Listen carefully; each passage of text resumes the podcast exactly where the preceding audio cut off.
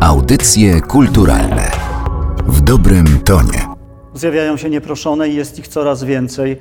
Lubią przyjść mailem lub messengerem, a im jestem starszy, tym bardziej się mnożą. Umarł, umarła. Kiedy dostaję taką wiadomość, myślę, kolejna osoba będzie teraz u mnie mieszkała. Ciekawe, czy ich świadomość gdzieś krąży. Świadomość gaśnie, kiedy nie może już jej ożywiać chemia mózgu. Mogą tylko żyć w naszej pamięci i będą. Nie ma. To tytuł przedstawienia, którego premiera w najbliższy piątek, 21 sierpnia. Premiera wyjątkowa, bo online z uwagi na pandemię koronawirusa i ograniczenia z tym związane. Ja nazywam się Katarzyna Oklińska. Dzień dobry Państwu. Naszym gościem jest dzisiaj reżyserka, nie ma, Agnieszka Lipiec-Wróblewska. Dzień dobry. Dzień dobry. Spotykamy się w miejscu tuż przed premierą e, przedstawienia, w którym montuje Pani sztukę.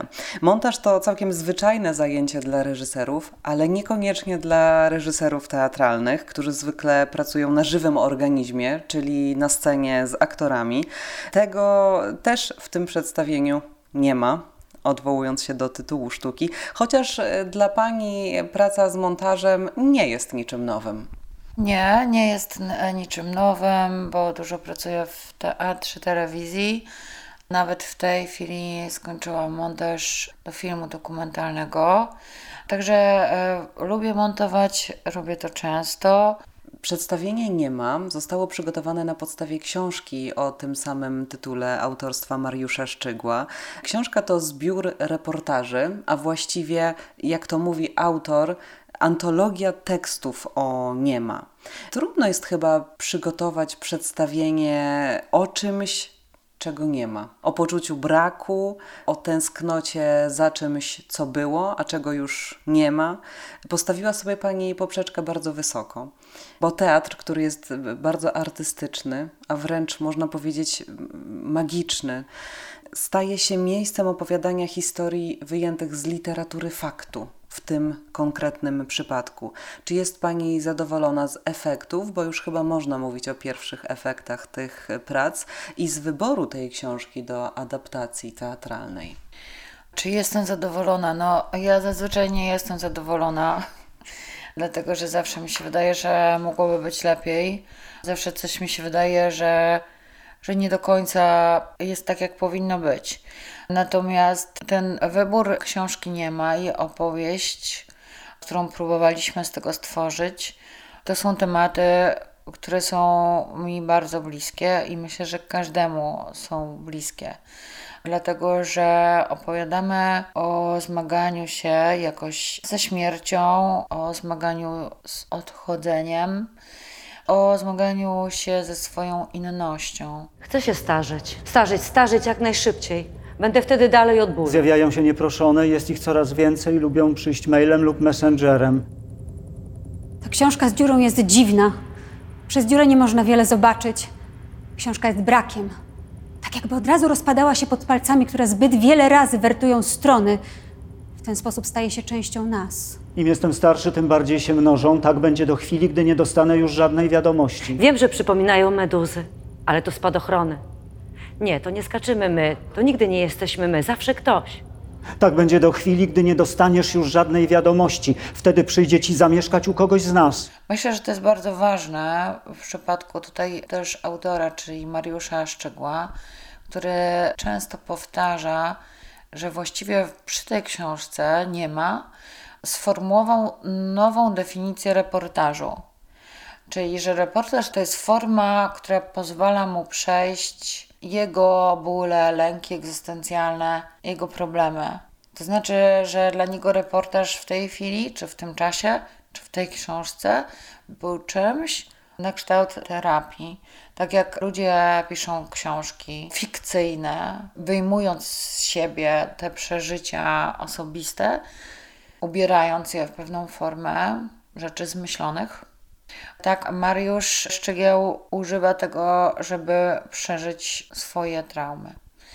To był bardzo, użyję takiego sformułowania networking, ze względu na to, że pracowaliśmy w czasach pandemii za bardzo niewielkie pieniądze z aktorami Teatru Żydowskiego, którzy bardzo głęboko zaangażowali się w tę pracę.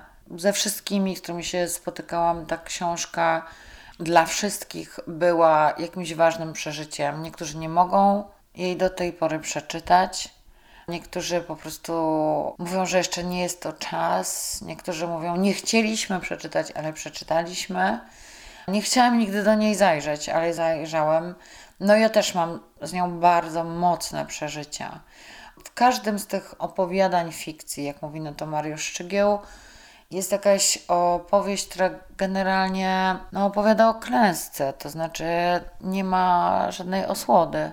Jedynymi takimi jasnymi elementami to są właśnie te fragmenty o ojcu, o Jerzym Szczygle, które z kolei ja uważam, że on włączał dlatego, że ten 85-letni ojciec jest być może tym, co Mariusz obawia się stracić i racjonalnie rzecz biorąc straci. Powiedz mu, niech opowiada coś o tych Czechach, niech nam nie obrzydza obiadu. Mówi, że Czesi są smutni. No nie, są bardzo weseli. U nas to smutno jest i rydzyk, a tu wesoło i lepiej. Obojętni na świat i zamknięci w sobie. Podoba mi się ten naród, bo nigdzie nie wyjeżdżają, sami sobie wystarczają, a nie jak Polacy. Są bardzo weseli, lepiej nie można, wesoło i lepiej. Tato, świat im w ogóle nie jest potrzebny, może im być ukradziony. Ludzie, dlaczego ze sobą walczycie? Dlaczego tak się nienawidzicie, skoro jesteście tacy sami? Jak tylko je, siebie zobaczycie w tym drugim, to od razu chcecie robić harakiri. Jak to przenieść na scenę? Jak dużym czarodziejem musiała się pani stać, żeby to wszystko przełożyć na język teatralny? Język teatralny jest bardzo pojemny, to znaczy porównując język teatralny do na przykład sztuki plastycznej. Uważam, że my, reżyserzy, za bardzo pozostajemy w skostniałej formie. Jeśli by pani się przeszła, nie wiem, przez rok czy dwa po całym świecie, po galeriach sztuki współczesnej, nie ma jednego języka. Z teatrem jest i powinno być tak samo. Teatr jest strasznie skostniały. Tak naprawdę jesteśmy w jakimś XX wieku, jeśli nie w XIX. W związku z tym tutaj rzeczywiście szukaliśmy nowej formy. Po pierwsze dlatego, że to są opowiadania fikcji. Po drugie dlatego, że robiliśmy to ze względów pandemii do internetu. Z drugiej strony nie mogliśmy powołać do życia postaci, bo nie to jest tematem. Tematem jest właśnie ta terapeutyczna rola reportażu, czyli to w jaki sposób i dlaczego Mariusz Szczygieł nam te wszystkie historie przytacza. Jaka jest rola sztuki? No właśnie taka, to znaczy przetransformowuje, przemienia nas od wewnątrz i rzeczy, które się wydają nie do zniesienia, stają się znośne. A na oglądanie tej sztuki będziemy mieć wpływ my sami. Wiemy, że wykorzysta Pani medium, jakim jest internet, w tym przypadku na wskroś. Nie będzie on, internet, tylko przekaźnikiem przedstawienia. Postanowiła Pani znanym sposobem wadę przekuć w zaletę? Czy pamięć internetu da wyraz ludzkiej niepamięci? To jest troszeczkę taki żart, że przeciwstawiam tą ułomną pamięć człowieka, bo jak wiemy, pamięć jest bardzo zależna od emocji, prawda? Ten ośrodek myśli jest w naszym mózgu bardzo blisko ośrodka emocji. Więc bardzo trudno jest naprawdę uzgodnić, co się zdarzyło, bo każdy to inaczej pamięta. O tym jest naprawdę w bardzo dużej mierze nasze przedstawienie. A z kolei internet jest czymś, co dla mnie przynajmniej jest irytujące, dlatego że naprawdę zapamiętuję wszystko. I ja nie wiem, czy to jest dobrze. Nie mam pojęcia, co z tym zrobimy, czy my to wszystko skasujemy, co w ogóle z tym będzie. Może poczeka do następnej cywilizacji. Dlatego zdecydowała się Pani na premierę przedstawienia w internecie? To znaczy, zdecydowałyśmy, ten spektakl ma właściwie takich trzech twórców, to Jacqueline, która robiła zdjęcia, Agnieszka Zawadowska, która odpowiadała za plastykę, także razem ze mną pisała adaptację, no i ja. Generalnie jest tak, że w pewnym momencie upierałyśmy się, żeby ta forma była specyficznie skierowana do internetu, żeby to nie było takie neutralne, że aha, może być trochę nagrane online. To znaczy, że jakby dajemy spektakl, który tak naprawdę ludzie oglądają. On jest online, ale tak naprawdę nagrany, ale zaraz będzie w teatrze i właściwie taką formą jest pośrednią pomiędzy nagranym spektaklem teatralnym a za chwilę potencjalną możliwością zrobienia tego w teatrze. Chodziło teraz o to, żeby jakby wejść w ten świat internetu. Chodziło mi o to, żeby to było krótkie, żeby to było z różnych punktów widzenia. Te dziewięć filmów, które pokazujemy, mają po kilkanaście minut i one są takimi strzałami które dotykają jakoś tej materii. Chodzi o siostry Woźnickie, o Wiolę Fischerową i o Jerzego Szczygła, ale też Mariusz Szczygieł ma swój fragment, swój film. Do Mariusza Szczygła w tym przedstawieniu chciałabym jeszcze wrócić. Teraz y, chcę zahaczyć o temat pandemii, który pojawił się jako pierwszy. Czy ma znaczenie fakt, że przygotowali Państwo przedstawienie właśnie w czasach pandemii? Mam na myśli stratę, tęsknotę i brak teatru, który był odczuwalny właśnie szczególnie przez twórców teatralnych. Tak, to znaczy praca nasza w teatrze z aktorami, a także w ogóle z całym teatrem. Teatrem, który nie istnieje, ma swoją siedzibę taką jakby tymczasową na senatorskiej, a jednocześnie był taką jakąś ogromną ulgą dla wszystkich, dla całej też administracji tam pracującej, kiedy zaczęliśmy te próby. Uważam, że to nas uwrażliwiło. To znaczy, że pandemia przesunęła nam ogólny poziom wrażliwości. Możesz zrozumieć, dlaczego zabiły się wtedy, a nie zaraz po wojnie? Czy ta opiekunka Zofii Ludwiki je kochała? Zosia pisała, że ciocia była cudowna. To samo mówiła później o wujku. Najpierw żyły z ciocią i z wujkiem, a potem już tylko ze sobą. Ciocie i wujka kochały bezgranicznie. A ile miały lat, gdy skoczyły z okna? Ludwika 59, a Zosia 62. Chcę umrzeć. Teraz też. Ciągle myślę, w jaki sposób to zrobię. Martwię się, jak będę niesprawna, to jak się zabiję? Nie były przechowywane za żadną szafą. Nie były w getcie. Jako Polki spędziły wojnę na robotach w Rajchu. A kiedy zmieniły nazwisko? Nie wiem. Były chrzczone? Nie wiem. Dlaczego w przedstawieniu pojawił się Mariusz Szczygieł? Czy był jak ojciec, który pilnuje swoich dzieci?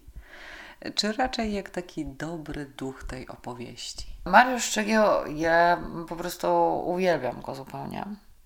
Ja zawsze myślałam o sobie, że jestem niekonsekwentna. Natomiast on jest po prostu królem niekonsekwencji. To jest tak piękne, bo to jest tak uwodzące, tak pomaga i on jest tak pozytywny. On ma w sobie same pozytywne wibracje. I teraz może o tej niekonsekwencji dowód publiczny. Mariusz Szczygieł mi powiedział, że on się zachowuje jak autor martwy. Czy ja to rozumiem? Ja tak, ja rozumiem, że jest martwy. Czyli, że nie przeszkadza w tworzeniu sztuki. Nie, no nie przeszkadza, no bo jest martwy, prawda? Ale w pewnym momencie ja wiedziałam, że on musi wystąpić. Miałam taką teorię, która w gruncie rzeczy jest dość oczywista, jak się dogłębnie przeczyta tę książkę, że ta książka powstała z jakichś bardzo osobistych pobudek Mariusza Szczegła, z bardzo osobistych przeżyć. Dlatego postanowiła go pani wskrzesić, jednak przestał być martwym autorem. Postanowiłam go wskrzesić i to było trochę trudne, bo Mariusz uwielbia rozmawiać przez telefon i ta rozmowa była szczególnie taka dłuższa, ponieważ musiałam go przekonać, że musi jednak właśnie zmartwychwstać na ten moment.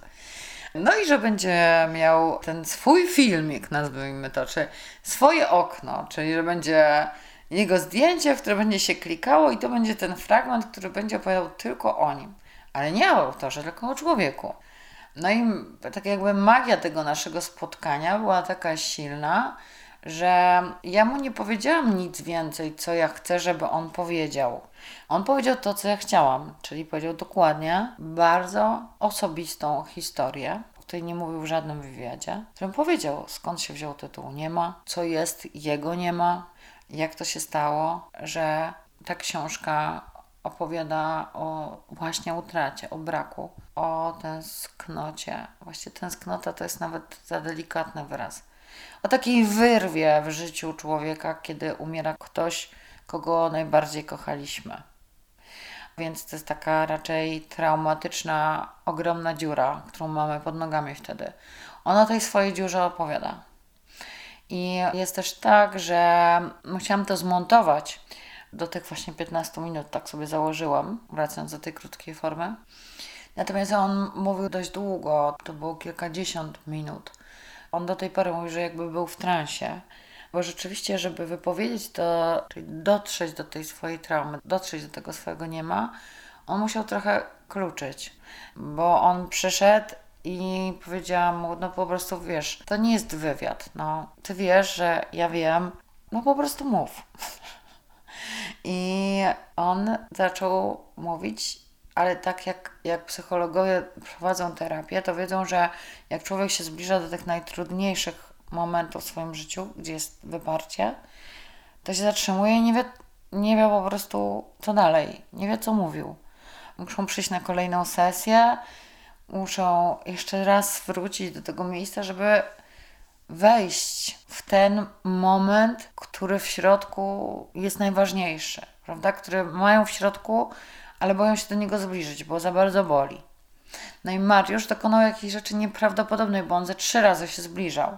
I myśmy nie zatrzymywali kamery, nic nie robiliśmy. On tylko mówił, ach, dobrze, to może powiem to i po prostu my to zmaganie pokazujemy w tym filmie.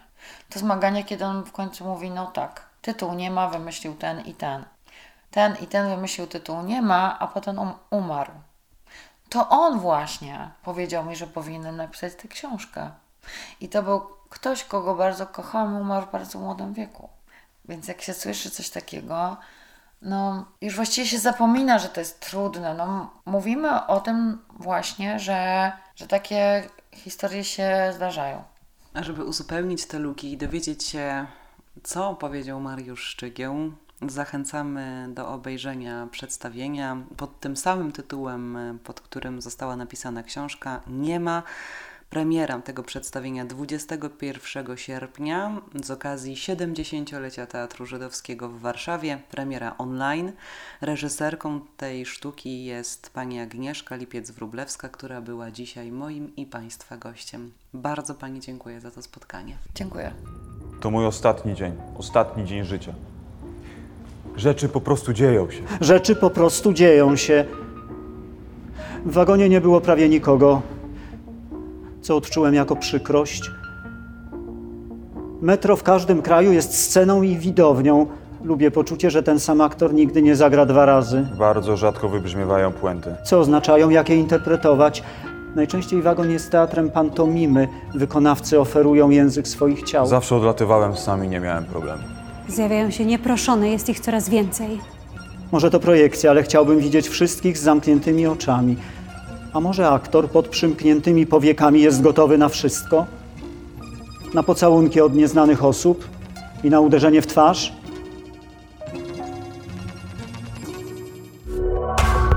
Audycje kulturalne dobrym tonie.